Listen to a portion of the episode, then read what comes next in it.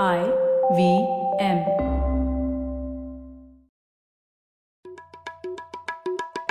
भाई, हम हिंदुस्तानियों को बतियाना बड़ा पसंद है। बंगाली में अड्डा, उड़िया में खोटी, कन्नड़ा में हरटे और हिंदी में पुलियाबाजी। इस कला के लिए हमारी हर भाषा में एक शब्द है। तो प्रणय और मैं तो अक्सर मिलकर पुलियाबाजी करते ही रहते हैं। हमने सोचा कि आपको भी इसमें शामिल कर लिया जाए।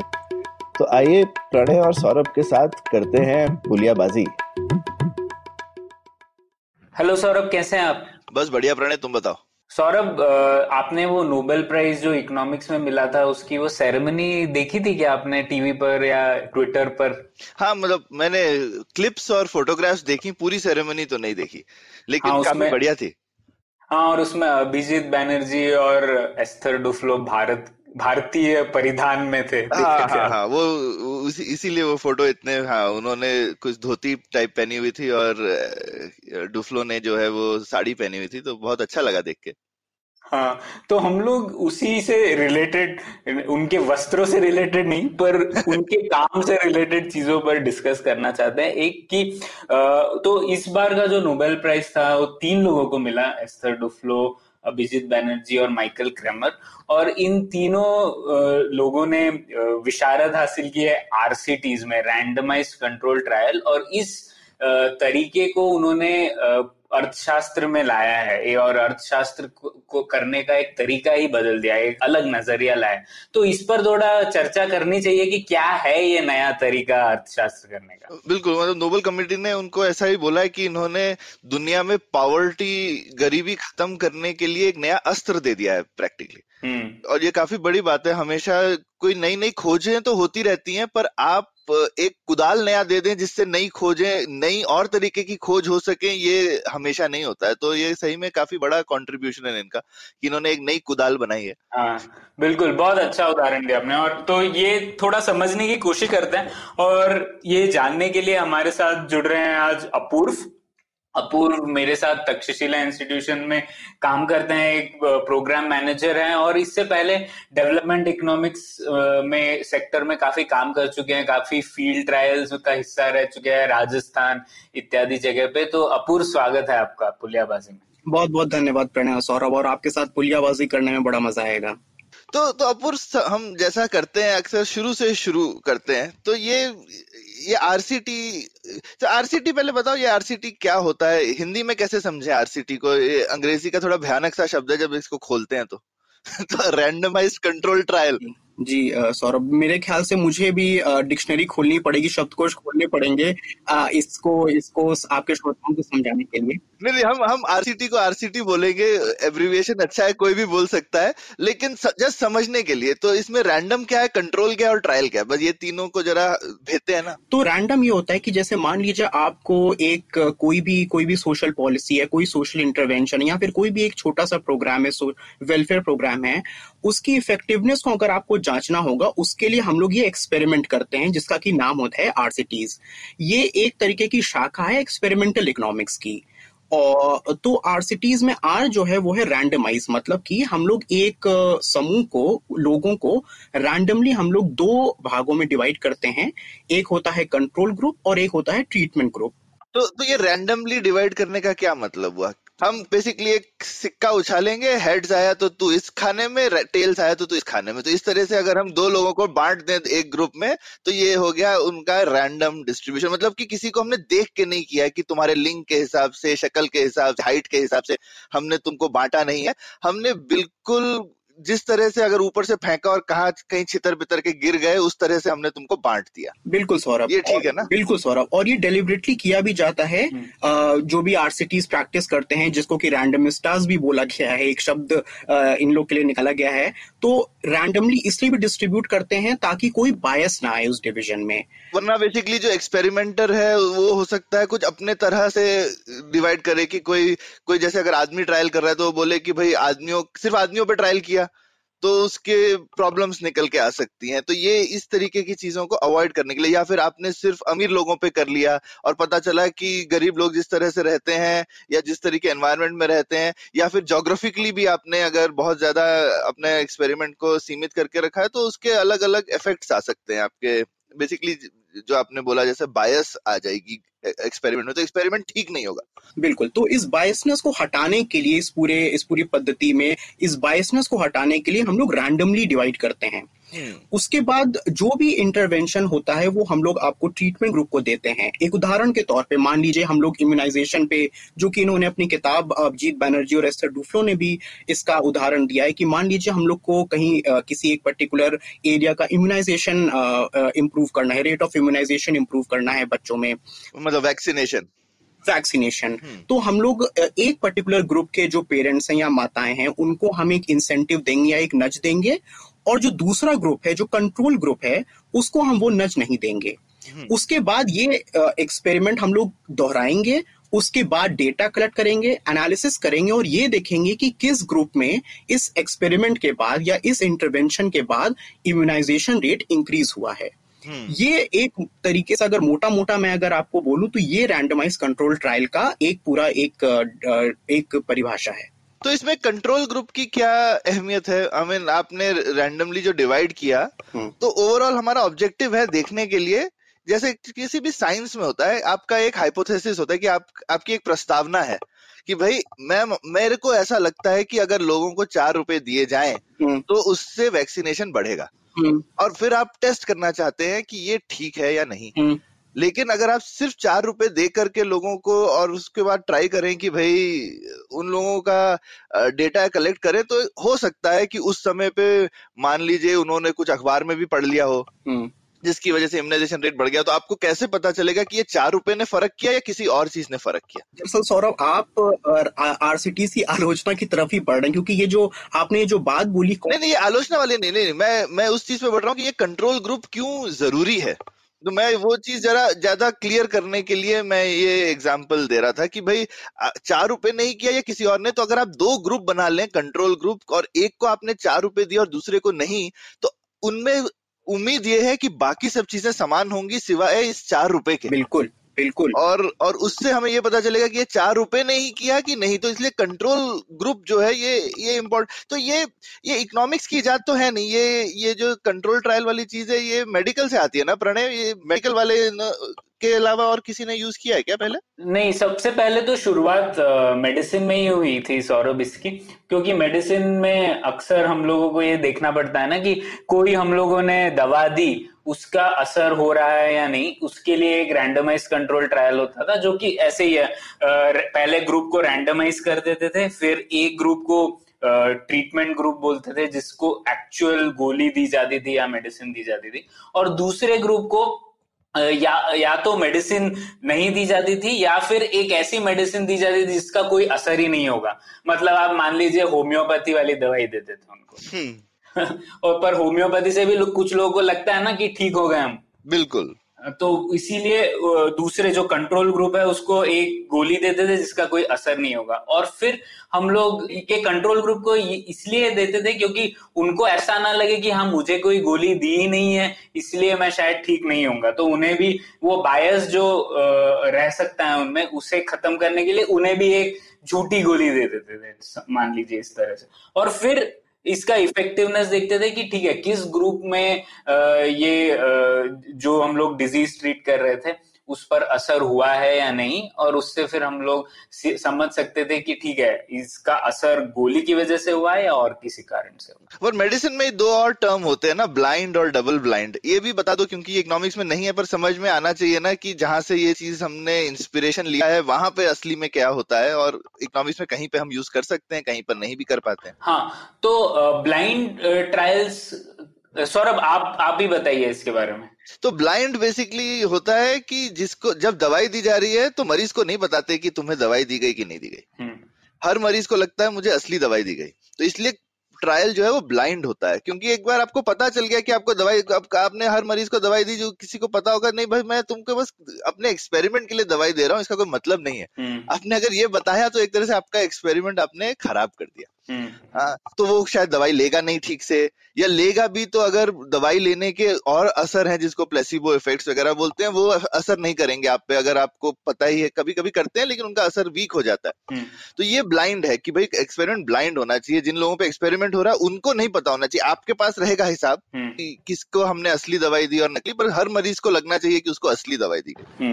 डबल ब्लाइंड ये होता है कि इवन दवाई देने वाले को भी नहीं पता कि मैंने किसको असली दवाई दी है, ठीक है। तो डॉक्टर जो है जो दवाई दे रहा है वो भी, उसको भी जो है जो एक्सपेरिमेंटर है वो एक लिस्ट बना लेगा जिसमें वो लिख देगा कि भाई ये वाली असली है कि नहीं, लेकिन डॉक्टर को नहीं, नहीं समझ आएगा, उसको कुछ कोड वर्ड दे दिए जाएंगे कि भैया दवाई ए जो है वो दवाई दवाई ए मरीज वन को देना, दवाई बी मरीज टू को देना, पर ए और बी में कौन सी असली है ये नहीं पता होगा।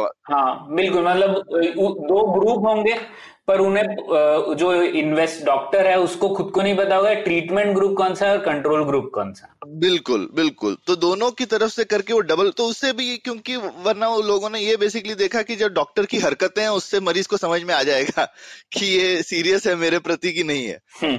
तो फिर डबल ब्लाइंड एकदम आज की डेट में दवाइयों में गोल्ड स्टैंडर्ड है कि अगर आप डबल ब्लाइंड टेस्ट करते हैं और फिर समझ में आए कि किस दवाई ने असर किया तो ये बढ़िया होना चाहिए।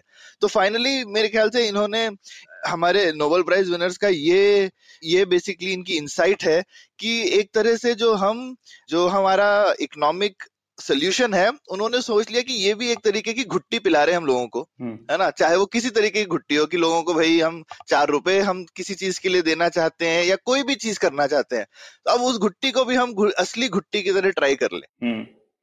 कहने को लोग कह सकते हैं कि ये सबके सामने ही था, पर इन्होंने ही इस चीज को, ये आइडिया समझा और समझने के अलावा इन्होंने आइडिया को अप्लाई किया और प्रूव करके दिखाया। बिल्कुल, तो कुछ एग्जांपल्स देखने चाहिए क्या, कहाँ पे प्रूव हुआ, ये कैसे कह सकते हैं कि ये आइडिया सुनने में अच्छा लगता है पर काम भी करता है। हाँ, पर सौरभ एग्जांपल्स डिस्कस करने से पहले हमने ये भी समझना चाहिए कि आरसीटी का अर्थशास्त्र में प्रयोग क्यों शुरू हुआ, क्योंकि इससे पहले भी तो अर्थशास्त्र चल ही रहा था, है ना। हाँ, ये तो ठीक बात है। तो ऐसा क्या है आरसीटी में कि लोगों ने इसका प्रयोग करना शुरू किया? अपूर्व, इस पे कुछ कहना चाहेंगे? Uh, प्रणय, ये आरसीटी uh, सबसे पहले यूएस uh, में शुरू हुआ था करीब नाइनटीन थर्टीज़ और फोर्टीज़ में, वहाँ की पॉलिसी को समझने के लिए, और uh, उस समय ये बहुत नया कॉन्सेप्ट था और uh, ऐसा नहीं था कि लोगों ने इस चीज़ का स्वागत किया, इसको बहुत रेजिस्ट किया गया था। फिर नाइनटीन थर्टीज़ और फोर्टीज़ में इसको समझने की कोशिश की गई और कि क्या पॉलिसी चल रही है, किन पॉलिसी का क्रियान्वयन अच्छे से हो रहा है, किन पॉलिसी का क्रियान्वयन अच्छे से नहीं हो रहा है, वहां से ये पॉलिसी के क्षेत्र में आरसीटीज ने एंट्री ली। उन्नीस सौ सत्तर और अस्सी के दशक में ये धीरे धीरे अपनी डेवलपमेंट इकोनॉमिक्स, जो कि एक और शाखा है अपनी इकोनॉमिक्स की और वो भी ग्रो हो रही थी, उसमें उसने एंट्री की, और वेलफेयर इकोनॉमिक्स में भी। और नाइनटीन नाइंटी से जब Michael Kremer, Abhijit Banerjee, Esther Duflo और जे-पैल के जो अन्य अर्थशास्त्री हैं, जब इन्होंने अपने एक्सपेरिमेंट शुरू किए तब ये मेन स्ट्रीम में आया आरसीटीज। और उसी वो एक ऐसा दौर था जबकि जो आप सौरभ ने भी अभी बोला कि इसको गोल्ड स्टैंडर्ड मानने लगे, ये एक शब्द एक टैग यूज करने लगे कि इट्स अ गोल्ड स्टैंडर्ड।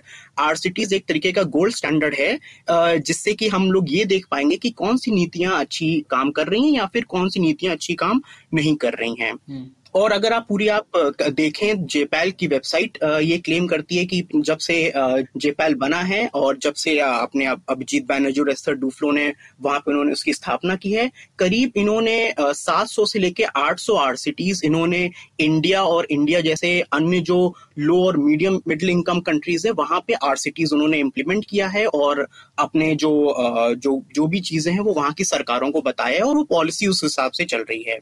तो अभी के परिवेश में देखें तो आरसीटीज एक तरीके का काफी मेन स्ट्रीम हो गया है और इसी वजह से अगर आप देखें तो गूगल सर्च में भी आरसीटीज अगर आप देखें तो उसका ग्राफ पिछले दो महीने में काफी ऊपर गया है। लोगों ने काफी पढ़ा है, लोग विमर्श कर रहे हैं कि क्या ये सही है, क्या ये गलत है, और काफी अन्य डिबेट भी इससे इससे जुड़ी हुई जो डिबेट है वो भी काफी इस समय मेन स्ट्रीम में आई हैं।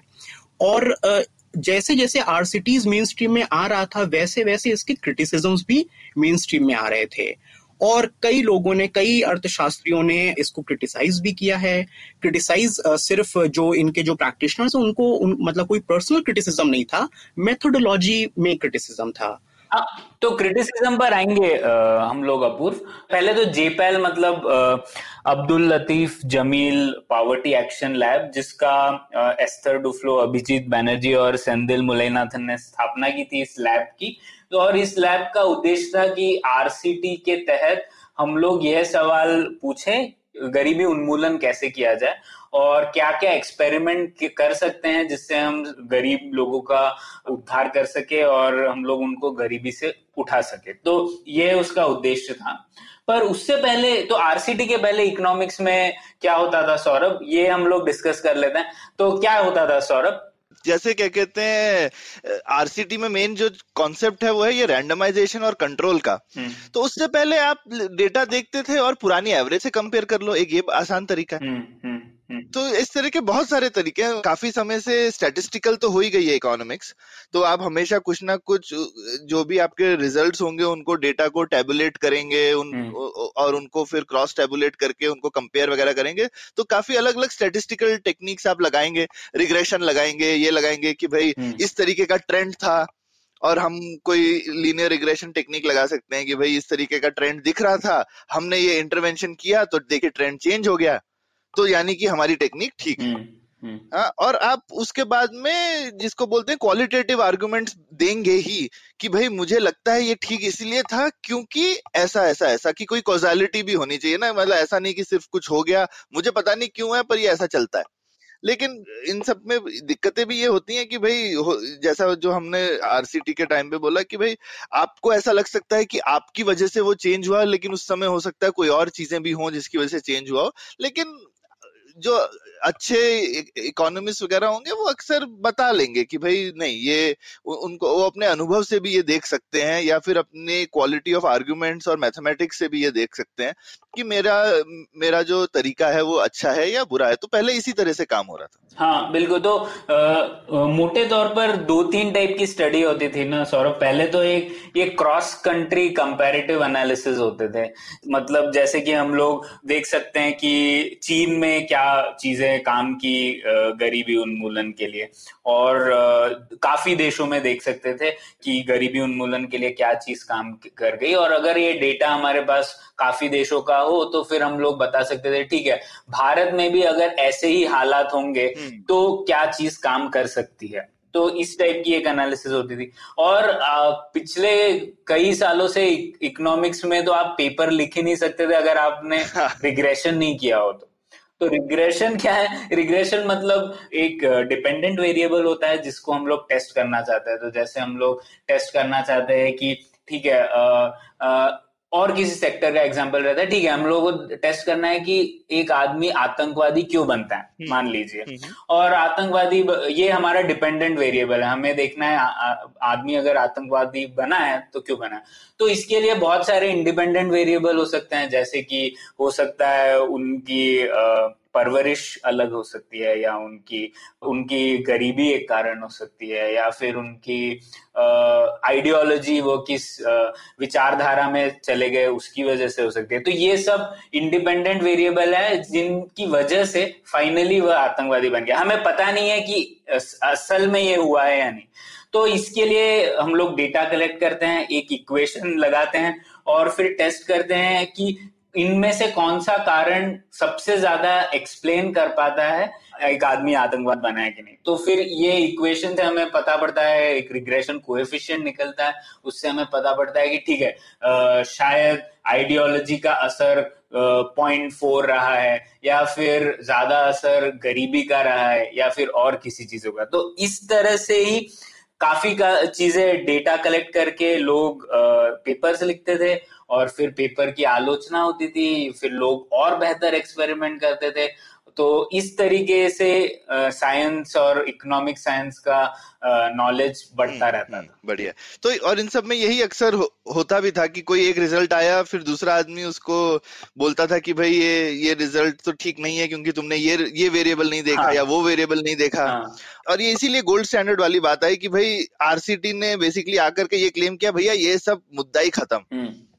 और हर चीज में आरसीटी नहीं हो सकता। अब आप टेररिज्म का आरसीटी करना मुश्किल है, लेकिन जहां हो सकता है उन्होंने किया, और इसलिए डेवलपमेंटल इकोनॉमिक्स में उन्होंने ज्यादा फोकस किया। उन्होंने इकोनॉमिक्स में तो बहुत सवाल हैं लेकिन उन्होंने स्पेसिफिकली, क्योंकि सबसे ज्यादा लोग ये सोचते हैं कि भाई गरीबी हटानी है तो उसके लिए क्या करें, तो जहां कुछ करने वाली बात है वहां ये ज्यादा मेरे ख्याल से उन्होंने उन्होंने भी इसका फोकस ज्यादा वहां रखा कि हम क्या करें, क्योंकि आप कुछ करके टेररिज्म में शायद आप वो कर सकते हैं कि आप कहीं पे अगर आपको दिख रहा है कि टेररिज्म बहुत है और आप कुछ करना चाहते हैं कम करने के लिए, तो शायद आप आरसीटी का प्रयोग कर सके, जहां पे भी आपका कोई इनपुट आप देना चाहते हैं देखने के लिए, क्योंकि कोई कोई दवा होनी चाहिए ना जो मेडिक, मेडिकल का अगर हम एग्जांपल देखें तो कोई, लेकिन एक मेडिकल से जो एक फर्क है वो भी मैं क्लियर करना चाहता हूँ, क्योंकि आरसीटी में ब्लाइंड और डबल ब्लाइंड करना बड़ा मुश्किल है, तो ये एक एक जिसको कहते हैं बर्थ डिफेक्ट ही है आरसीटी इन इकोनॉमिक्स, जो कि मेडिसिन में तो आप स्टडी को एटलीस्ट ब्लाइंड तो करते ही हैं और डबल ब्लाइंड भी करते हैं क्योंकि वहां पे गड़बड़ है, तो मेडिकल आरसीटीज का स्टैंडर्ड काफी हाई है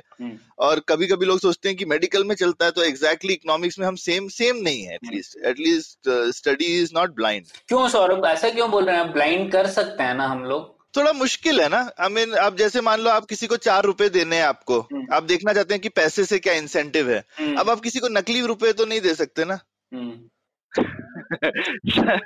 हाँ उसमें नहीं, बट जैसे एक फेमस एक्सपेरिमेंट था डीवर्मिंग वाला ना, तो उसमें हम लोग हाँ हाँ क्यों आप देखो वहां पे वहां पे क्योंकि मेडिसिन और इकोनॉमिक इफेक्ट मिल रहे हैं तब आसान है है ना, तो वहां पे भी दवाई की बात है देखो, तो जहाँ दवाई वाला और वो वो इनका सबसे सक्सेसफुल एग्जांपल है, वो इसीलिए है क्योंकि ये इतना परिपक्व है ये टेक्निक दवाइयों के लिए कि जहाँ पे आप दवाई के साथ में देख रहे हैं, तो फिर इतने अच्छे से ओवर इयर्स ये इम्प्रूव हो चुकी है टेक्निक दवाइयों के मामले में कि दवाइयों के हिसाब से कोई इकोनॉमिक इफेक्ट निकाल रहे हो तो फिर तो बहुत अच्छा है है ना। अब आप बोल सकते हो कि डीडीटी छिड़कने से जो है, आप यही नहीं देखना चाहते कि मच्छर कितने मर रहे हैं, आप देखना चाहते हैं जहां जहां हमने डीडीटी छिड़की वहां पर लोगों की इनकम में फर्क पड़ गया क्या, हम्म तो आप वो देख सकते हो। आप एक, एक जगह असली डीडीटी छिड़क लो और एक जगह नकली छिड़क लो, पर हर जगह वहां देखोगे तुम कि वहां कहीं जहां पे भी ऐसा होता है वहां कहीं ना कहीं दवाई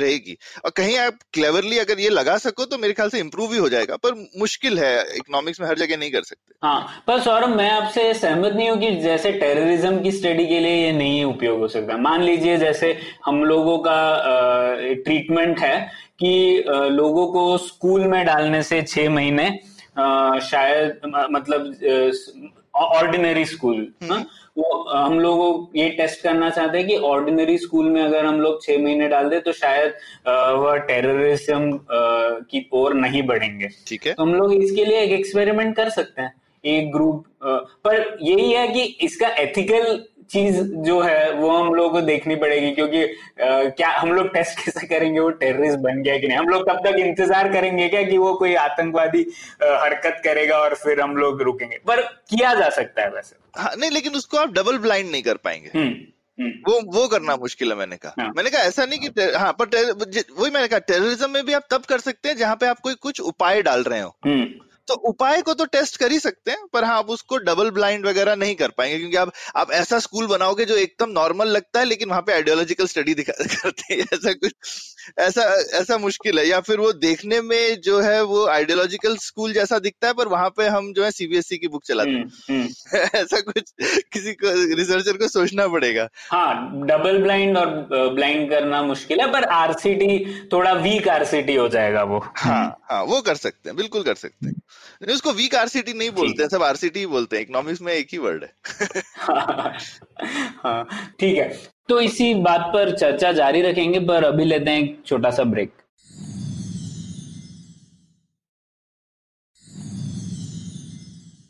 तो हम लोगों ने डीवर्मिंग की चर्चा की थी अपूर्व, तो उसमें क्या हुआ था या फिर और कोई उदाहरण जिससे हम लोग और बेहतर समझ सके किन किन प्रकार के सवालों के लिए उपयोग हुआ है आरसीटी का? बिल्कुल प्रणय, तो जैसे कि सौरभ ने चर्चा की इसकी डीवर्मिंग की, तो माइकल क्रेमर जो कि जो तीसरे नोबेल प्राइज विनर हैं, वो तीसरे ही हो गए हिंदुस्तान में, सब उनको भूल ही जाते हैं, ऐसा कबाब में हड्डी है एकदम वो। अगर वो धोती पहन के आते तो हम उनका भी नाम लेते।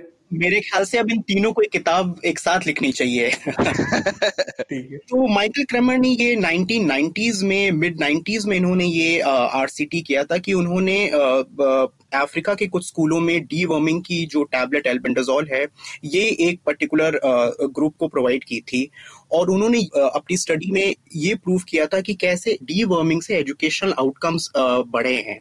तो उन्होंने ये एक बहुत ही कई कड़ियां एक साथ जोड़ी कि डीवर्मिंग से बच्चों के जो हेल्थ था, जो उनका स्वास्थ्य था, वो इम्प्रूव हुआ। चूंकि अब स्वास्थ्य इम्प्रूव हुआ है तो वो स्कूल नियमित रूप से आने लगे, स्कूल नियमित रूप से आने लगे तो एनरोलमेंट बढ़ा, एनरोलमेंट बढ़ा तो आपका एजुकेशनल आउटकम्स भी बढ़ा।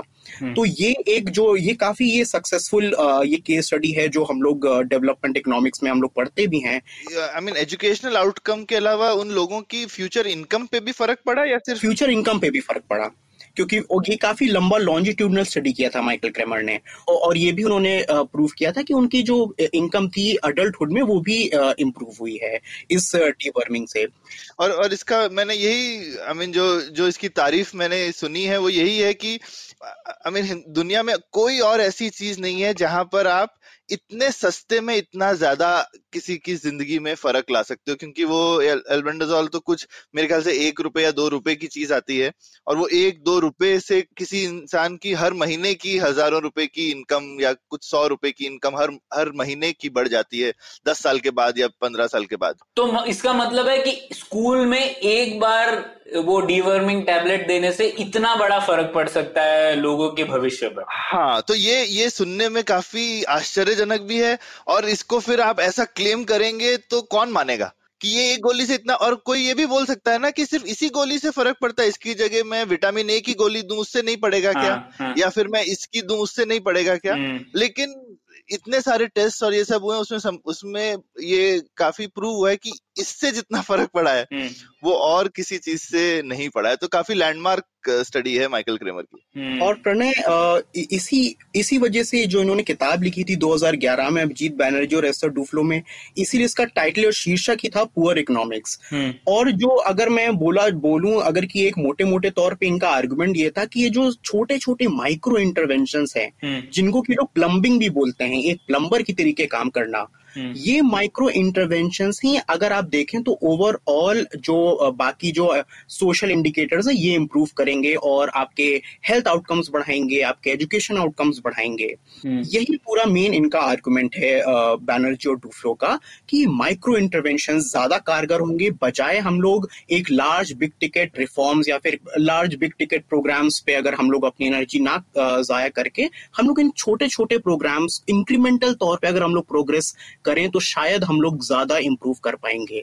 तभी इन्होंने अपने इंट्रोडक्शन में भी एक एस कर्व की बात की है प्रणय, जिसमें कि इन्होंने कहा है कि अगर एक थ्रेशोल्ड के ऊपर अगर हम लोग ने थ्रेशोल्ड तक अगर हमने इस वर्क का सपोर्ट कर दिया इन माइक्रो इंटरवेंशंस के रूप में, और यदि वो थ्रेशोल्ड अगर उन्होंने वो क्रॉस कर जाएंगे तो वो जिसको वर्चुअस साइकिल भी हम लोग कहते हैं वो उस वर्चुअस साइकिल उस ट्रैजेक्टरी पे चले जाएंगे।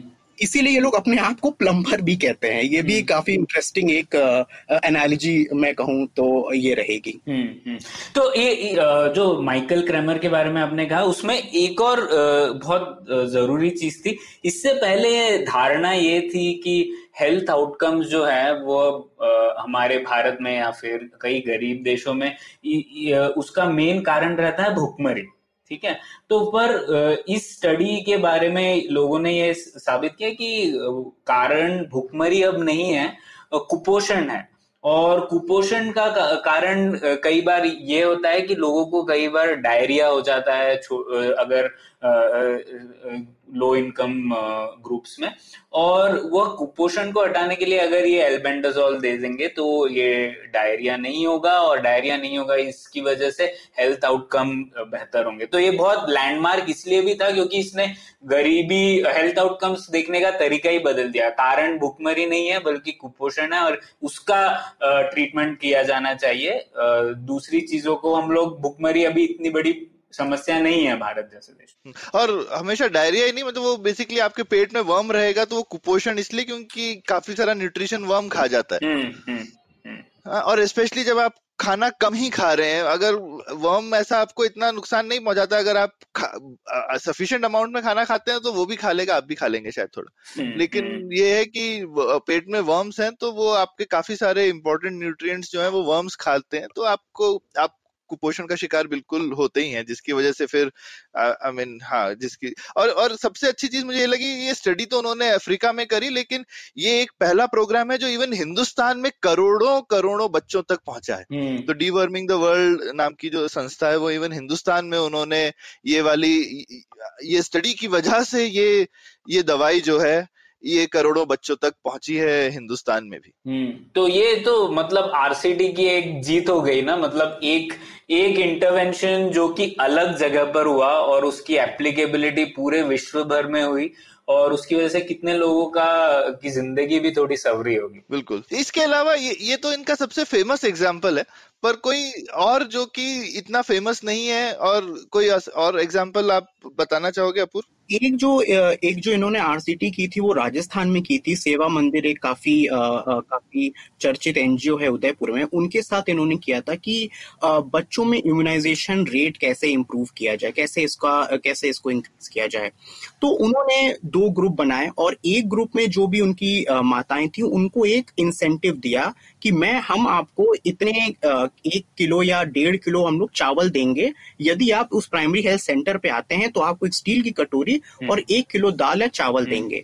ये एक तरीका का इंसेंटिव प्रोवाइड किया इन लोगों ने एक पर्टिकुलर ग्रुप को। दूसरा जो ग्रुप था उसको ये इंसेंटिव नहीं प्रोवाइड किया गया। और ये स्टडी काफी लंबे तौर पे इन्होंने काफी लंबे समय तक की, उसके बाद जब एनालिसिस किया तो ये इन्होंने पाया कि जिस ग्रुप को इन्होंने ये इंसेंटिव दिया था उसमें इम्यूनाइजेशन रेट इंक्रीज किया, जिस ग्रुप में इन्होंने ये नज या फिर एक इंसेंटिव नहीं दिया था, ये प्रोत्साहन नहीं दिया था, उसमें इम्यूनाइजेशन रेट वैसा का वैसा ही रहा। ये सक्सेस मैं अगर कहूं तो हाँ ये सक्सेस है, लेकिन ऐसे ही एक्सपेरिमेंट कई और जगहों पे भी, कई और राज्यों में भी कुछ एनजीओज ने लागू किए। मैंने क्योंकि इन, इनके बारे में पढ़ा जब मैं जब मैं पब्लिक हेल्थ में काम कर रहा था। ये ये इंसेंटिव मॉडल हर जगह काम नहीं किया। Uh, कहने का मतलब अगर यदि अगर राजस्थान में काम किया तो जरूरी नहीं कि छत्तीसगढ़ में काम करे या फिर जरूरी नहीं कि महाराष्ट्र में काम करे। तो ये एक ऐसा था जो कि एक लोकलाइज सक्सेस में कहूं तो एक छोटा सा बैटल इन्होंने जीता, लेकिन वो वॉर अभी भी बाकी है। तो तो ये आरसीटी में कुछ ऐसा भी कहते हैं क्या कि आई I मीन mean, हो सकता है कि कोई एक्सपेक्ट, क्योंकि एक जो चीज है जो कि आपने रैंडमाइज नहीं करी वो है ज्योग्राफी, है ना। तो जरूरी नहीं है ना कि जो एक जगह चीज चले वो दूसरी, और वो शायद इसमें कोई खराबी नहीं है, जो एक जगह चलती है एटलीस्ट उस जगह चलाओ, दूसरी जगह कुछ और चलाओ। तो जैसा आपने कहा माइक्रो एक्सपेरिमेंट्स की बात है, अगर आप हजारों माइक्रो एक्सपेरिमेंट्स हर जगह कर रहे हो तो आप हर जगह कुछ, हो सकता है आप कुछ अलग चीज ढूंढे और वो ही वहां करो। पूरी हिंदुस्तान में जैसा आपने बोला, इनका कहना भी है ना कि कोई एक बड़ी पॉलिसी बड़े एरिया में लगाने की जरूरत नहीं है, उसकी जगह हजारों छोटी छोटी पॉलिसीज हर डिस्ट्रिक्ट लेवल, ताल्लुक लेवल पे अगर हम इनोवेशन करें तो उससे लोगों का ज्यादा बेनिफिट होगा। आ, लेकिन क्या आ, मेरी समझ से सौरभ, क्या ये स्टैंडर्डाइजेशन कम नहीं करेगा? क्योंकि अगर मान लीजिए सरकार की नीति है आ, आ, कि बारह सौ ताल्लुक या बारह सौ ब्लॉक में एक पर्टिकुलर नीति का क्रियान्वयन करना है और हर ब्लॉक या फिर हर एक तहसील जो है या फिर एक क्लस्टर में तहसील अगर हम लोग लेके चलें, वहां पे हम लोग अलग अलग कर पाएंगे तो क्या क्रियान्वयन में समस्या नहीं होगी? क्या हम लोग की मशीनरी में, क्या स्टेट कैपेसिटी है, हम लोग की मशीनरी में इतना इतनी कैपेसिटी है, क्या क्या हम लोग वो इम्प्लीमेंट कर पाएंगे? ये मुझे थोड़ा सा डाउटफुल लगता है। बिल्कुल सौरभ, उसी की यही आलोचना रही है, सबसे बड़ी आलोचना आरसीटीज की, कि ये स्केलेबल है नहीं।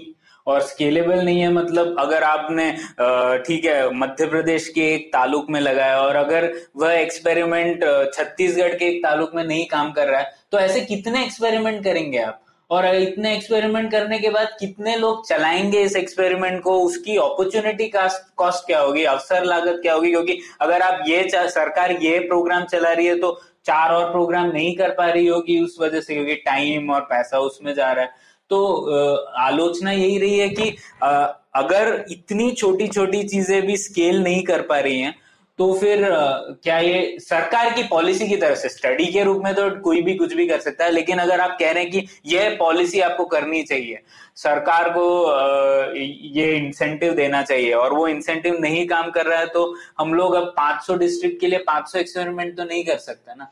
पर मे, मेरा एटलीस्ट मानना अलग है। मुझे लगता है कि हमको करने चाहिए और मुझे लगता है वही जो चीज है वही, क्योंकि ये जो हमारा एक हिंदुस्तान का एक फेलियर रहा है कि हम एक चीज, जैसे हमने नरेगा लगाया हाँ, वो भी एक हमारा पॉवर्टी एलिविएशन बड़ा प्रोग्राम रहा है हिंदुस्तान का, और बहुत जगहों पे बहुत चला भी है, ऐसा नहीं, क्योंकि जो करंट गवर्नमेंट हमारे प्रधानमंत्री जो उसके बहुत बड़े आलोचक रहे हैं वो भी वो प्रोग्राम हटा नहीं रहे हैं क्योंकि वो काम भी करता है। वो बोल नहीं सकते सौरभ काम करता है कि नहीं, डिपेंड करता है अपने क्या ऑब्जेक्टिव रखा है। हाँ नहीं मैं कह रहा हूँ कुछ जगहों पे, क्योंकि कुछ जगहों पे कोई उसका और कुछ जगहों पे उसका बहुत नुकसान भी हुआ है।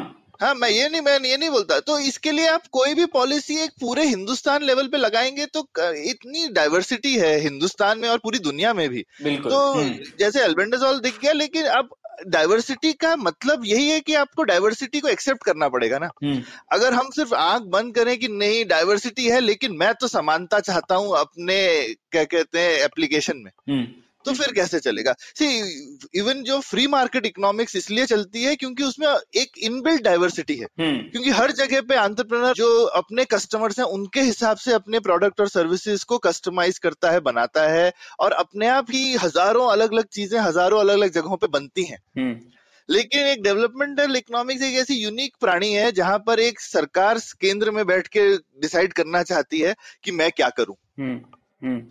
तो एक ये जिसको बोलना चाहिए एक, एक ये फंडामेंटल डिफरेंस है और ये इसको आप अवॉइड नहीं कर सकते। हाँ पर सौरभ अवसर लागत के पॉइंट को आप कैसे बोलेंगे, स, समझ लीजिए इसका मतलब ये है कि नहीं, मैं तो मैं तो ऐसे बोलूंगा कि भाई जो चीज काम नहीं करती है वो तो एक तरीका का कंपैरेटर ही नहीं है ना। हम हम इस कंपेयर कर रहे हैं कोई चीज जो काम करती है उससे जो काम करती ही नहीं है। हुँ. हाँ, इतने सालों के बाद में अब लोग थक गए हैं ना। आज तक डेवलपमेंटल इकोनॉमिक्स एक तरीके का कोई सक्सेसफुल स्ट्रीम नहीं है, मतलब बहुत लोग पिछले पचास साल से लोग कोशिश कर रहे हैं पर डेवलपमेंटल इकोनॉमिक्स के कोई बहुत सक्सेस स्टोरीज है नहीं। उसमें उसके पूरे फील्ड की अवसर लागत देखो क्या रही है। नहीं सौरभ आप ये कैसे कह रहे हो, इसमें भी मैं आपको चैलेंज करूंगा। जैसे एक बताओ कैसे इसका जो लैंट प्रिचेट और इन लोगों ने चैलेंज किया है इसके ऊपर कि देखिए अब चाइना में इतनी समृद्धि आ गई, बहुत गरीब देश था वो भी, तो वो आरसीटी की वजह से थोड़ी ना आई। नहीं पर वो इसलिए आई क्योंकि ग्रोथ की वजह से आई ना। आपने exactly, आपने तो, गरीबी हटाने हाँ. की कोशिश ही नहीं करी। तो मैं गरीबी हटाने के तरीकों के बीच में कंपैरिजन की बात कर रहा हूँ। तो एक गरीबी हटाने का तरीका ये है कि गरीबी मत हटाओ और अमीरी पे ध्यान दो, तो लोग अमीर बनेंगे तो गरीबी अपने आप हटेगी, है ना। और वो देखो तो वो तरीका अपने आप डिवर्स है ना।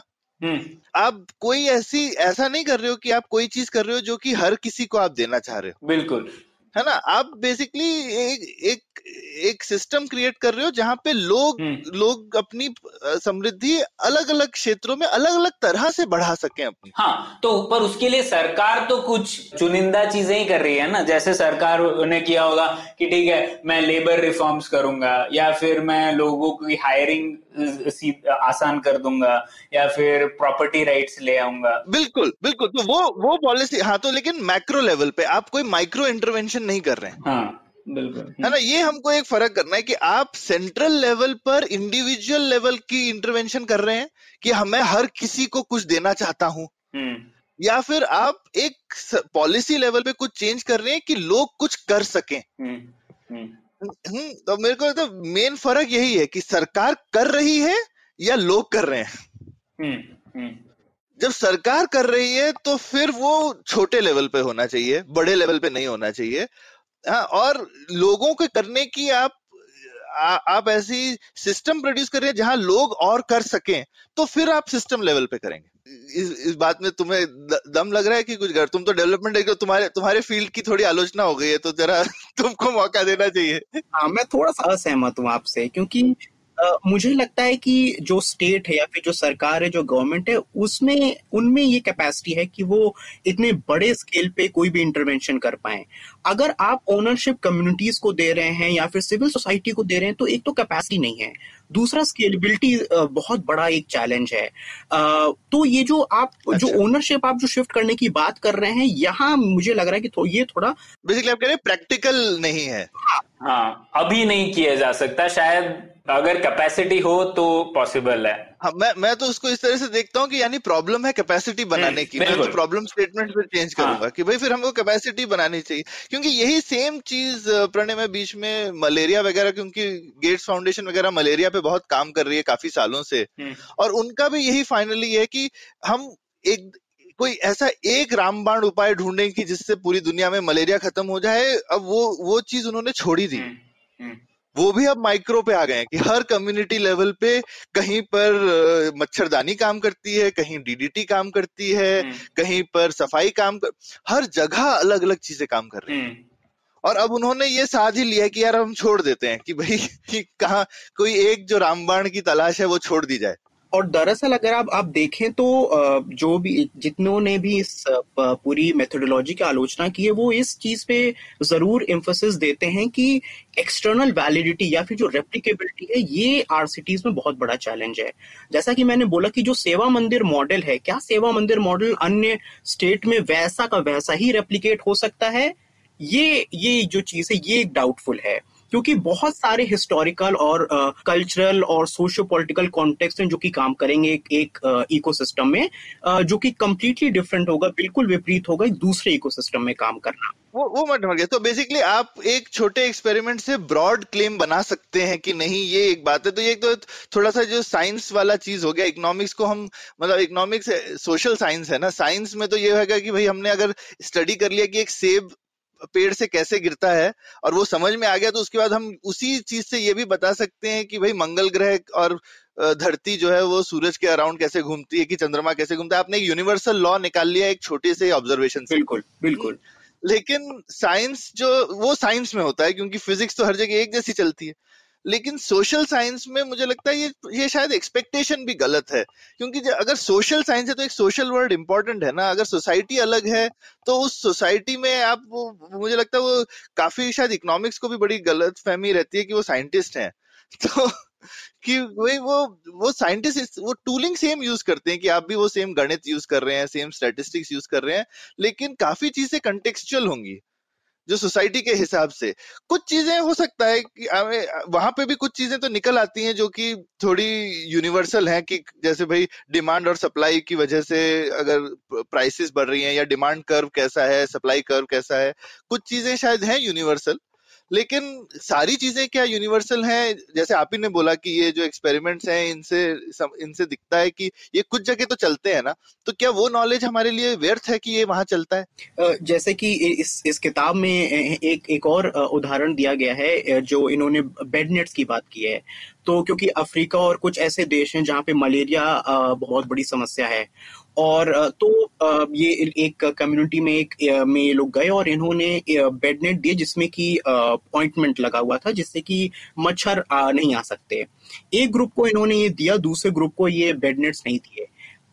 एक प्रांत में जहाँ पे इन्होंने एक्सपेरिमेंट किया वो वहाँ पे बहुत सक्सेसफुल हुआ, क्योंकि जिन्होंने बेड नेट लिए थे उनमें मलेरिया का जो इंसिडेंस है वो ड्रॉप हुआ उस कम्युनिटी में, और जिन्होंने बेड नेट नहीं लिए थे वहां पे मलेरिया या तो इंक्रीज किया या फिर वैसा का वैसा रहा। बेड नेट बोले तो मच्छरदानी। जी बिल्कुल। जब इन्होंने ये सेम एक्सपेरिमेंट एक अफ्रीका के दूसरे प्रांत में एकदम इसी पूरे कॉन्टेक्स्ट में और इन्हीं फैक्टर्स के अंडर में इन्होंने जब रेप्लिकेट करने की कोशिश की, तब तो इन्होंने ये पाया कि भाई जिनको बेड नेट दिया गया था जिसमें कि दवा दवा थी जो जिसमें दवा थी, या फिर जिनको बेड नेट दिया गया जिसमें दवा नहीं थी, कई महीनों बाद उन लोगों ने उन बेडनेट का इस्तेमाल करने लगे मछलियां पकड़ने में। तो मतलब कि आपका एक एक्सपेरिमेंट एक कॉन्टेक्स्ट में सक्सेसफुल हुआ, लेकिन आपने उसको उठा के एक दूसरे इकोसिस्टम में रखा तो वो उतना नॉट सो सक्सेस वो उतना सक्सेसफुल नहीं हुआ। और ये ये जो एक चीज है यही एक क्रिटिसिज्म का एक एक पूरा एक जिसको कहते हैं कि सेंट्रल पॉइंट है। दूसरा आप ये भी देखिए कि जैसे कि प्रणय ने कहा अपॉर्चुनिटी कॉस्ट, मेरे ख्याल से इसमें अपॉर्चुनिटी कॉस्ट भी है और फाइनेंशियल कॉस्ट भी बहुत है, क्योंकि ये एक्सपेरिमेंट्स माइक्रो इंटरवेंशन जरूर है लेकिन ये काफी कॉस्टली एक्सपेरिमेंट है और इनके जेस्टेशन पीरियड भी बहुत लंबे होते हैं। और जैसा कि इन्होंने यहाँ पे जब इस किताब को लिख रहे थे या जो भी जे पैल की जो रिसर्च जो इन्होंने की दो हज़ार नौ दो हज़ार दस में, इन्होंने जिन संस्थाओं के साथ जिनके साथ ये जुड़े, या अपना सेवा मंदिर हो गया या फिर अपना प्रथम हो गया, बांग्लादेश में बार्क हो गया, ये सारे बहुत बड़े सिविल सोसाइटी ऑर्गेनाइजेशन और एन जी ओज़ थे। क्या इस प्रकार का स्मॉल इंटरवेंशन, स्मॉल प्रोजेक्ट, बाकी सिविल सोसाइटी ऑर्गेनाइजेशन जो छोटे और मंझोले हैं, ये भी एक थोड़ा सा सोचने का विषय है कि क्या वो भी ऐसा कर पाएंगे। ये एक उनके लिए चैलेंज होता है क्योंकि उनको कॉस्ट में भी अपना उनका कॉस्ट चैलेंज होता है और टाइम भी उनका उनका एक एक एक चैलेंज होता है। तो ये ये ज्यादा इनकी आलोचना रही है क्या कि सो बेसिकली एक है कि दूसरी जगह चलता है कि नहीं और और ये कि हर जगह कैपेसिटी है कि नहीं। बिल्कुल। तो लेकिन लेकिन मुझे लगता है कि हर जगह चलता है कि नहीं शायद ये शायद इसका एक फीचर ही है, बग नहीं है कि भाई ये शायद, क्योंकि जैसा आपने मुझे मछली वाला एग्जाम्पल दिया तो बिल्कुल अगर कहीं पर लोगों को कुछ और यूज दिख रहा है एक मच्छरदानी को, क्योंकि आप फिशिंग नेट की तरह फिशरमैन कम्युनिटी यूज करेगी, बाकी लोग तो नहीं करेंगे। लेकिन अब ये चीज आप हर जगह टेस्ट करके ही देख सकते हो, तो ये शायद इसकी एक वीकनेस है। और और मैं कहूंगा कि शायद जिन लोगों ने आरसीटी को ऐसे ओवरसेल किया कि अब बाकी तरीके छोड़ दो, हाँ, बिल्कुल, अब यही एक तरीका है वो एक। और लेकिन आई I मीन mean, मैं मैं लेकिन हमारे ये अभिजीत बनर्जी हुए या एस्थर डुफ्लो, माइकल क्रेमर, इन इनके डिफेंस में ये कहा जाए ये लोग ऐसा नहीं बोलते हैं वैसे, है ना। इन्होंने ऐसा कभी नहीं क्लेम किया कि हमारा ही तरीका एक बचा है। इन्होंने यही बोला कि ये एक और कुदाल है, हाँ। कहीं पे इससे भी खोद लो। बिल्कुल, बिल्कुल। लेकिन इसका ये मतलब नहीं है कि आप खुरपा यूज करना बंद कर दो। बिल्कुल सौरभ, नहीं, ये इन्होंने कहीं भी क्लेम नहीं किया है कि आरसीटीज ही एक ऐसा माध्यम है जिसकी वजह से आप आप देख पाएंगे कि क्या काम कर रहा है, कौन सी नीतियां काम कर रही है। इनफैक्ट अगर आप इनके पेपर पढ़ें, जो इन्होंने इनके इनका जो काम पढ़ें, इनके रिसर्च पढ़ें जो इन्होंने पंद्रह बीस साल से किया है, तो आरसीटीज के अलावा भी बहुत अच्छे अभिजीत अभिजीत बनर्जी और एस्थर डुफ्लो ने पेपर लिखे हैं और उस पर रिसर्च किया है। मेरे ख्याल से अभिजीत बनर्जी का जो एक पेपर है और लैंड राइट्स पे, वो मेरे ख्याल से काफी अंडररेटेड पेपर है और बहुत शानदार पेपर है। तो ये ये क्लेम बिल्कुल भी नहीं कर रहे हैं कि आरसीटीज ही एक ऐसा एक माध्यम, एक ऐसी एक एक जड़ी बूटी हमें मिल गई है जिसकी वजह से हम सब कुछ, सारी समस्याओं का का का सलूशन हम लोग निकाल देंगे। और प्रिंसटन यूनिवर्सिटी के जो एंगस डीटन है, वो भी यही चीज बोल रहे हैं। उन्होंने बोला कि जो आरसीटीज है, आप इसको एक एक हायर पेडेस्टल पे मत रखिए कि वो एकदम एक तरीके का एक अल्टीमेट एक सोल्यूशन है जो आपको जो भी एविडेंस देगा वो आप फेस वैल्यू पे ले लेंगे। ये एंगस डीटन साहब भी यही कहते हैं कि ये, और एंगस डीटन साहब कई सालों से इस पर लिख रहे हैं, कई सालों से इस पर विमर्श कर रहे हैं, कई सालों से इन इन, इन पे चर्चा कर रहे हैं और आ, आ, वो इनके योगदान को सराहते तो हैं इन आ, तीनों को, लेकिन वो ये कहते हैं कि आरसीटीज को एक बहुत हायर पेडेस्टल पे आप मत रखिए। आरसीटीज में उतनी ही वीकनेस है, आरसीटीज पद्धति में उतनी ही वीकनेस है जितनी अन्य स्टैटिस्टिकल या इकोनोमेट्रिक्स के जो भी पद्धतियां हैं उनमें हैं। और हर पद्धति में, हर तरीकों में कुछ ना कुछ वीकनेस है और आरसीटीज भी उनमें से एक है। ये डीटन साहब का मानना है। और मुझे एक अच्छी चीज ये लगी कि इनको नोबेल प्राइज आलोचनाओं के बाद मिला है। ऐसा नहीं है कि फटाफट नोबेल प्राइज मिल गया, उसके बाद में पता चला देखो देखो किसको तुमने दे दिया, इसमें इतनी सब गड़बड़े हैं। तो पूरी इकोनॉमिक्स कम्युनिटी ने सारी आलोचनाएं समझी हैं इस पद्धति की और इस पद्धति को अच्छे से समझ करके इसकी वैल्यू उन्होंने एक्सेप्ट करी है और उस वैल्यू को उन्होंने रिवॉर्ड किया है। बिल्कुल सौरभ, अगर आपको याद हो दो हज़ार सत्रह में जब रिचर्ड थैलर को मिला था अपने बिहेवियरल इकोनॉमिक्स पे, तब भी ये एक डिबेट छिड़ा था कि भाई ये तो टेक्निकल फिक्सेस हैं, ये तो सारे बैंडेड मेजर्स हैं, ये सिस्टमिक रिफॉर्म्स की बात नहीं कर रहे हैं रिचर्ड थैलर साहब। जो इनका बिहेवियरल चेंज का जो पूरी वो जो थी, और शायद अभी रिचर्ड थैलर हिंदुस्तान में भी थे, अभी अभी आए थे शायद पिछले हफ्ते कुछ दिन पहले, नज थ्योरी। हाँ, नज थ्योरी, आपने सही बोला। तो ये उस समय भी ये बोला गया था कि भाई ये अल्टीमेट एक सोल्यूशन नहीं है सिस्टमिक रिफॉर्म का, इसको आप ले सकते हैं, इसको आप यूज कर सकते हैं, इसका क्रियान्वयन हो सकता है, लेकिन इसके भरोसे आप बिल्कुल ना रहें। और भी कई सारी ऐसी चीजें होंगी जो काम करेंगी इसके साथ। अगर आपको एक एक जिसको कहते हैं कि एक अच्छा एक समाज अगर आप देख रहे हैं, तो कई सारी चीजें काम करेंगी, तब जाके हम लोग उस मैट्रिक्स को पहुंच पाएंगे या उस सोशल इंडिकेटर तक हम लोग हम लोग पहुंच पाएंगे। हाँ। तो हर एक पद्धति का हर एक समय थोड़ा सा आलोचना जरूर रही है। आ, जब से डेवलपमेंट इकोनॉमिक्स द्वितीय विश्व युद्ध के बाद से, जब से ये मेन स्ट्रीम में आया है, तो अगर आप देखें तो हर दशक में एक नई नई चीजें आई हैं। कभी कोई बोला गया कि भाई डैम्स और हाई इंफ्रा जो इंफ्रास्ट्रक्चर प्रोजेक्ट्स हैं वो, फिर कभी टेक्निकल सोल्यूशंस आए, कभी माइक्रो फाइनेंस आया। तो हर चीज का है, उसकी स्पेस भी है और उसके क्रिटिसिज्म भी है। तो ये सारी जो चर्चा है, विमर्श है, ये हर पद्धति में, हर हर फील्ड में, ये हर समय ये चली है। और सौरभ, ये अभिजीत बनर्जी और एस्थर डुफ्लो की बात नहीं है, लेकिन इकोनॉमिस्ट इकोनॉमिक्स कम्युनिटी में अब ये हो गया है, एक धारणा हो गई है कि अगर आपने आरसीटी नहीं किया है तो वो एक्सपेरिमेंट मतलब वो क्लेम तो आप कॉजैलिटी जो है जो आप बोल रहे हैं कि इस कारण की वजह से ये हो रहा है, तो लोग उसको सीरियसली लेंगे ही नहीं। तो इसीलिए ये हायरार्की बन गई है कि भाई अगर तुमने आरसीटी नहीं किया तो मेरे से बात मत करो। हाँ, और इसीलिए लोग कह रहे हैं कि ये चीज गलत है, आ, क्योंकि आरसीटी में भी जैसे अपूर्व ने बोला कई प्रॉब्लम है और आ, कुछ काम करता है का मतलब ये नहीं है कि कुछ और चीज उससे बेहतर काम नहीं कर सकती। बिल्कुल, बिल्कुल ना।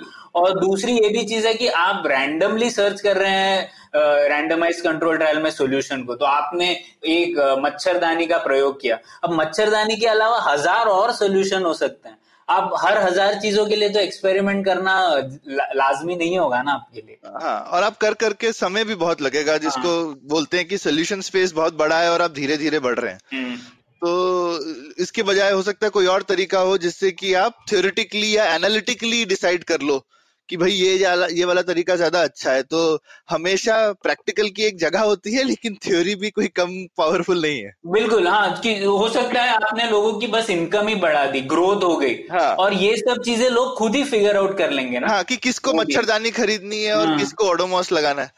हाँ, तो वो आप उस पर क्यों फोकस करते हो, ये लैंट प्रिचेट और इन लोगों का क्रिटिसिज्म रहा। हाँ, कि आप ये पॉवर्टी हटाओ की जगह अमीरी बढ़ाओ पे ध्यान दो। हुँ, हुँ, हुँ, और ये, हुँ, मुझे मुझे इसमें by the way Jean Dreze का क्रिटिसिज्म सबसे यूनिक लगा है। हुँ, उन्होंने एक नॉन इकोनॉमिक क्रिटिसिज्म किया है आरसीटी का। हुँ, तो वो वो इस तरह से उन्होंने एक आरसीटी का एक ये भी एक तरीका है, लोगों को क्यों पसंद आता है, लोग बोलते हैं ये नॉन पॉलिटिकल है, क्योंकि भाई एक्सपेरिमेंट किया, जो एक्सपेरिमेंट बोलेगा हम करेंगे। हाँ, अब इसमें आपने डीपॉलिटिसाइज कर दिया है। हाँ, हाँ, वैसे ही पॉलिटिक्स का नाम बड़ा खराब है, हाँ, मुझे लगता है नहीं होना चाहिए, पर पॉलिटिक्स का नाम तो बहुत खराब है। तो कहते हैं भाई वरना जो है कोई मार्क्सिस्ट ग्रुप बोलेगा ऐसा करना चाहिए, कोई दूसरा जो ग्रुप होगा वो बोलेगा ऐसा करना चाहिए, ट्रेडिशनलिस्ट बोलेगा ऐसा करना चाहिए। तो इसमें हमने एक्सपेरिमेंट किया और देखा भाई जो काम करता है करेंगे, जैसा माओ ने बोला था भैया बिल्ली जो पकड़ती है माउस चूहा, वो सबसे अच्छी बिल्ली, उसका कलर क्या उससे क्या फर्क पड़ता है, है ना। तो हम बस बिल्ली ढूंढ रहे हैं। तो लेकिन यहाँ पर जो है जॉन ड्रेज़ का अच्छा है कि भाई आप सोसाइटी को डीपॉलिटिसाइज नहीं कर सकते, क्योंकि फाइनली सोसाइटी को कभी कभी पॉलिटिकल चॉइसेस बनानी है। और और मैं जिस तरह से मे, मेरे दिमाग में पॉलिटिक्स का जो एक डेफिनेशन रहता है, पॉलिटिक्स प्रोसेस है सोसाइटी का अपने आप में संवाद करने का और नेगोशिएशन करने का, कि एक सोसाइटी अपने आप में डिसाइड कर रही है ना कि हम कैसी सोसाइटी बनना चाहते हैं। तो आरसीटी ये नहीं डिसाइड करती कि हम कैसी सोसाइटी बनना चाहते हैं, और वो ये आप एक्सपेरिमेंट्स करके कभी कभी ये सवाल उन लोगों के हाथ में चला जाता है जो शायद आप आपको समझ में नहीं आया कि किसके हाथ में चला गया। हाँ, इसका एक उदाहरण दिया था उन्होंने उस आर्टिकल में, हम लोग लिंक भी करेंगे इन सब आलोचनाओं को इस आ, आ, इस एपिसोड में। तो उन्होंने कहा था कि जैसे अंडे की बात की जाती है, अंडा देना स्कूल में, है ना, और उससे जो जैसे अगर आप आरसीटी कीजिए और आपको पता पड़ा कि अगर आप एक अंडा दे देते हैं मिड डे मील स्कीम में स्कूल में, तो लोगों की जिंदगी काफी संवर जाती है उसकी वजह से। माइक्रो इंटरवेंशन से मैक्रो बेनिफिट हो सकते हैं। तो अगर एक आरसीटी तो आपको ये कहेगा कि ठीक है आप अंडा दो, पर वो ये नहीं, पॉलिटिक्स नहीं समझ पा रहे हैं हम लोग इसकी।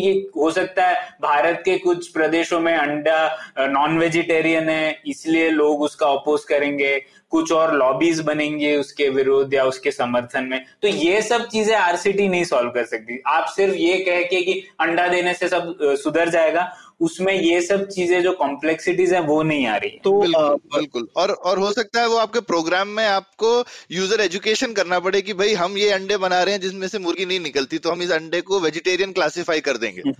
आ, ये ये पॉलिसी लेवल हो सकता है कि भाई देसी अंडे जो है उनको हम नॉनवेज बोलेंगे, लेकिन हम ये जो हमारे पोल्ट्री वाले अंडे हैं इनको हम वेजिटे तो ये एक पॉलिसी लेवल बड़ा चेंज हो सकता है हिंदुस्तान में, क्योंकि हो जाए तो शायद बहुत लोगों को फर्क पड़े, क्योंकि हिंदुस्तान में ये एगिटेरियन तो बहुत लोग हो ही गए हैं ऑलरेडी। लेकिन अगर शायद उस पर हरी बिंदी लगी हो तो और लोग खाने लगे। बिल्कुल प्रणय, मैं एक एक और चीज ऐड करूंगा। आपने जो जो ये अंडा दो कैंपेन की जो बात की, क्योंकि कुछ साल पहले मैं अंडा दो कैंपेन के कुछ जो वॉलंटियर्स हमें जुड़ा था, और ये एक बहुत बड़ा मुद्दा था मध्य प्रदेश में और झारखंड और छत्तीसगढ़ में, कि वहां पे एक बहुत ही एंट्रेंस्ड, एक बहुत ही स्ट्रांग वेजिटेरियन लॉबी थी जो कि ये नहीं चाहती थी कि मिड डे मील स्कीम में, मिड डे मील के भोजन में बच्चों को अंडा दिया जाए। और इस पर बहुत लंबा संघर्ष चला, शायद मध्य प्रदेश ने शायद और शायद मेरे ख्याल से मध्य प्रदेश और किसी एक राज्य ने शुरू भी कर दिया है। तो जॉन ड्रेस का जो जो आर्गुमेंट है वो यही है कि भाई आपने एविडेंस तो दे दिया आरसीटीज के माध्यम से कि हाँ भाई अंडा देने से न्यूट्रिशनल आउटकम्स जो होंगे बच्चों के वो वो इम्प्रूव करेंगे, लेकिन आपका जो काम है वो यहीं तक खत्म हो गया। अब जो इम्प्लीमेंटेशन है ये उससे भी ज्यादा कठिन चीज है। इसको इम्प्लीमेंट करना एकदम ग्रास रूट में, उस तालुक में, उस गांव में, उस आंगनवाड़ी में, ये सबसे कठिन चीज है। और इसीलिए उन्होंने अंडा दो का ये ये पूरा एक उदाहरण दिया। और बहुत अच्छा सौरभ ने ये टर्म यूज किया जो कि जॉन ड्रेज ने भी किया, कि डीपॉलिटिसाइज किया जा रहा है आरसीटीज के माध्यम से पॉलिसी मेकिंग को। और मेरे ख्याल से मैं जो सबसे ज्यादा डिसएग्री करूंगा इस बुक से, वो एक लास्ट चैप्टर में इन्होंने इसको बहुत ही इस चीज को एम्फोसाइज किया गया कि पॉलिटिकल इकोनॉमी और जो पॉलिसी मेकिंग है इसको हम लोग अलग कर सकते हैं। और इन्होंने उदाहरण इंडोनेशिया का भी दिया कि जो वहां पे सुहार्तो थे, उन्होंने स्कूल्स की में इंफ्रास्ट्रक्चर में बहुत ज्यादा इन्वेस्ट किया अस्सी से नब्बे के दशक में, और उससे एनरोलमेंट बढ़ा, उससे एजुकेशन आउटकम बढ़ा, बजाय इसके कि सुहार्तो एक ऑटोक्रेटिक नेता थे। और उन्होंने ये ये एक उदाहरण दिया, लेकिन उन्होंने कहा कि उनका ये आर्गुमेंट है डूफ्लो और बनर्जी का कि आप इसको पॉलिटिकल इकोनॉमी को अलग करके रख सकते हैं, पॉलिसी मेकिंग और पॉलिटिकल इकोनॉमी एकदम अलग विपरीत दिशा में जा सकती है।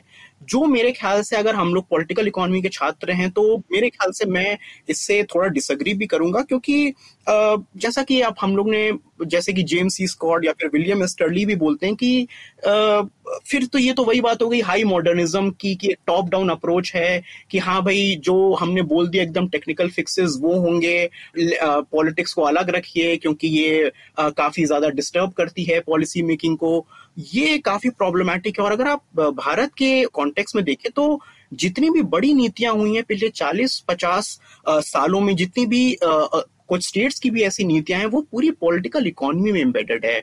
मैं हाल ही में एक किताब पढ़ रहा हूं जो यूपीए की जो इकोनॉमी रही है दो हज़ार चार से दो हज़ार चौदह तक की जो पॉलिटिक्स रही है राइट्स बेस्ड वेलफेयर स्कीम्स की, उसकी बात कर रहे हैं कि कैसे एक कोलिशन में कॉमन मिनिमम प्रोग्राम बनता है और उस पूरे जो पूरी जो आपकी जो पॉलिसी मेकिंग जो मैकेनिज्म है वो उसी के इर्द गिर्द घूमता है। उसमें छीटाकशी भी है कोलिशन पार्टीज की, उसमें थोड़े कॉम्प्रोमाइजेस भी हैं। और अगर आप देखें तो एनडीए के जो पिछले छह वर्ष हैं उस पर भी काफी लेख लिखे जा रहे हैं। क्रिस्टोफर जाफरेल और ने भी लिखा है हाल ही में एक लेख कि कैसे एनडीए अपनी तरीके की वेलफेयर स्कीम चला रही है, जिससे कि दो हजार उन्नीस में उनको काफी इससे काफी बेनिफिट मिला है। आप तमिलनाडु में देखिए तो कैसे पिछले सौ वर्षों में जो आप कहेंगे कि जो वहां की जो वेलफेयर स्कीम है या फिर जो एक वेलफेयर स्टेट उन्होंने जो स्थापित किया है वो ऑफ मतलब कि इसमें कुछ कमियां भी हैं, खामियां भी हैं, वो परफेक्ट नहीं है, लेकिन फिर भी एक वेलफेयर स्टेट जो स्टैब्लिश किया है, अगर आप उसकी हिस्ट्री ट्रैक करें तो वो हिस्ट्री उन्नीस सौ पंद्रह या उन्नीस सौ तेरह में जाती है, जब आपका सेल्फ रिस्पेक्ट मूवमेंट या पेरियार ने जो मूवमेंट शुरू किया था। तो एक ओवरऑल पॉलिटिकल इकोनॉमी पीछे बैकड्रॉप में चली है, जिसकी वजह से ये पॉलिसीज, ये नीतियां आई हैं। तो ये एक जो चीज है वो आ, मैं सौरभ से एकदम सहमत हूँ कि डीपॉलिटिसाइज आप बिल्कुल भी नहीं कर सकते। हाँ। पर सौरभ, इसमें मैं थोड़ा फिर से आ, खलल डालना चाहूंगा। मैं ये कहूंगा कि आ, ये जो आलोचना है ये आरसीटी के प्रयोग की है, आरसीटी की नहीं आया आलोचना है। हाँ, तो ये तो ठीक बात है, क्योंकि वो हाँ, ये नहीं कह रहे कि आरसीटी टूल गलत है, पर ये क्लेम करना आरसीटी को डीपॉलिटिसाइजेशन के लिए यूज करना या ये कहना कि भाई हमने एक तरीका ढूंढ लिया जिसमें पॉलिटिक्स अलग रख लो, ये कहना गलत है। उन्होंने भी यही बोला है। हाँ बिल्कुल, तो वही, क्योंकि अगर ऐसा हो तो हम लोग अपेक्षा आरसीटी से बहुत ज्यादा कर रहे हैं। हर हर सोल्यूशन में पॉलिटिक्स तो आती ही है, पॉलिटिक्स को आप दरकिनार करके नहीं रख सकते।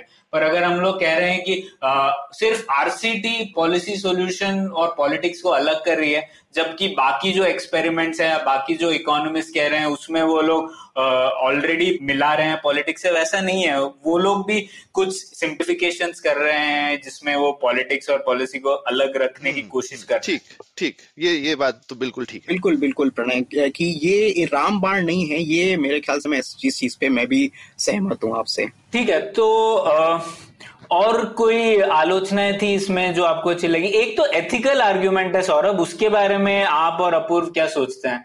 ये एथिकल आर्ग्यूमेंट ये कहता है कि अरे आप, दो चीजें इसमें, एक तो जो अपूर्व ने कहा कि आप ये सब छोटे छोटे एक्सपेरिमेंट कर रहे हैं, पर ये एक्सपेरिमेंट में आप ये तो देख ही नहीं रहे हैं कि जैसे सुहार्तो है वो एक डिक्टेटर है और उनकी रेजिम में आप बोल रहे हैं ठीक है छोटी मोटी चीजें करके आप सुधार सकते हैं चीजें, लेकिन आप बड़ी चीज तो नहीं देख रहे हैं कि वो कैसे लोगों को पर इतने अत्याचार कर रहे हैं। एक ये है। दूसरा है कि आप इसमें जो पात्र हैं, जो इंसान हैं, इनको आप एक आ, आ, मतलब एक मीन्स के तौर पे यूज कर रहे हैं, ना कि एक एंड के तौर पे ना, मतलब आप इस उनको बेसिकली लोगों पे एक्सपेरिमेंट कैसे कर सकते हैं। हाँ, आप लोगों को लैब रैट नहीं बना सकते। ये दोनों बेसिकली जैसे डीवर्मिंग के टाइम पे आपने जिन बच्चों को गलत दवाई दे दी उन पे उनके साथ नाइंसाफी नहीं हुई, क्या आप बोलेंगे कि भैया उसकी वजह से पूरे हिंदुस्तान दुनिया में लाभ हुआ, लेकिन वो जो पांच सौ बच्चे थे उनको तो आपने महरूम कर दिया दवाई से। हाँ, तो आप इसके बारे में क्या कहेंगे, इन दोनों आलोचनाओं के बारे में एथिकल? तो आई मीन ओवरऑल मेरे को लगता है ये ये वाली चीजें बाय द वे मेडिसिन की दुनिया में भी आती हैं, कि आप जैसे किसी को जिसको आप कैंसर का इलाज कर रहे हैं और आप किसी को शुगर पिल दे रहे हैं और किसी को असली दवाई दे रहे हैं और फिर आप देखना चाहते हैं दोनों में क्या फर्क आया। तो इस चीज को, और वहां पे ये बहुत ज्यादा डिबेट्स हुई हैं ऑलरेडी कि भाई फिर आप उस आदमी के साथ नाइंसाफी तो नहीं कर रहे जिसको आपने दवाई नहीं दी, लेकिन आप ऑल्टरनेट देखिए कि दवाई थी ही नहीं, दोनों के पास ही नहीं थी, और आप देखना चाहते हैं दवाई कैसे काम करेगी। तो एक तरीका तो यही है दवाई को सही में चेक करने का, अदरवाइज जो उसके जिसको कहते हैं जो अनसीन इफेक्ट है वो बहुत ही ज्यादा है। आपने गलत दवाई अगर हजारों लोगों में बांट दी तो वो तो और भी ज्यादा गलत बात हो जाएगी। तो ये वाली जो एक चीज है ये एक एक एकदम एक माइक्रो इंडिविजुअल लेवल में, वो भी रेट्रोस्पेक्ट, क्योंकि एक्सपेरिमेंट्स की ये ये नियति है कि ज्यादा एक्सपेरिमेंट तो एनीवे फेल होते हैं। तो ये हमको बाद में हम चुन के देख सकते हैं कि देखो ये एल्बेंडाजोल में डीवर्मिंग में हो सकता है उन सौ बच्चों को, लेकिन ऐसे सैकड़ों और एक्सपेरिमेंट हुए होंगे जहाँ पे ना दवाई मिलने वाले को या ना मिलने वाले को दोनों में कोई फर्क नहीं पड़ा होगा। तो ये कहना ही कि किस कौन सी दवाई काम करेगी ये ढूंढना ही ह्यूमैनिटी के लिए बहुत बड़ी चीज है। और अगर किसी रैंडम कंट्रोल ट्रायल से कोई ऐसी टेक्निक निकलती है जो कि बहुत जिसका एप्लीकेशन होता है उसकी बहुत वैल्यू है, तो और उसके लिए हमको कुछ एक्सपेरिमेंट्स करने पड़ेंगे। और इसके लिए कभी कभी लोग नेचुरल एक्सपेरिमेंट भी करते हैं बाय द वे, कि ऐसा नहीं आपको जरूरी है कि लोगों को शुगर पिल देने की जरूरत है। नेचुरल एक्सपेरिमेंट में ऐसा है कि आप आ, क्योंकि आप बेसिकली एक कंट्रोल ग्रुप जो बनाएंगे वो आप एक पॉपुलेशन में से जो ऑलरेडी लोग चल रहे हैं उनको इकट्ठा करके सिर्फ स्टडी करते रहेंगे। हुँ, हुँ.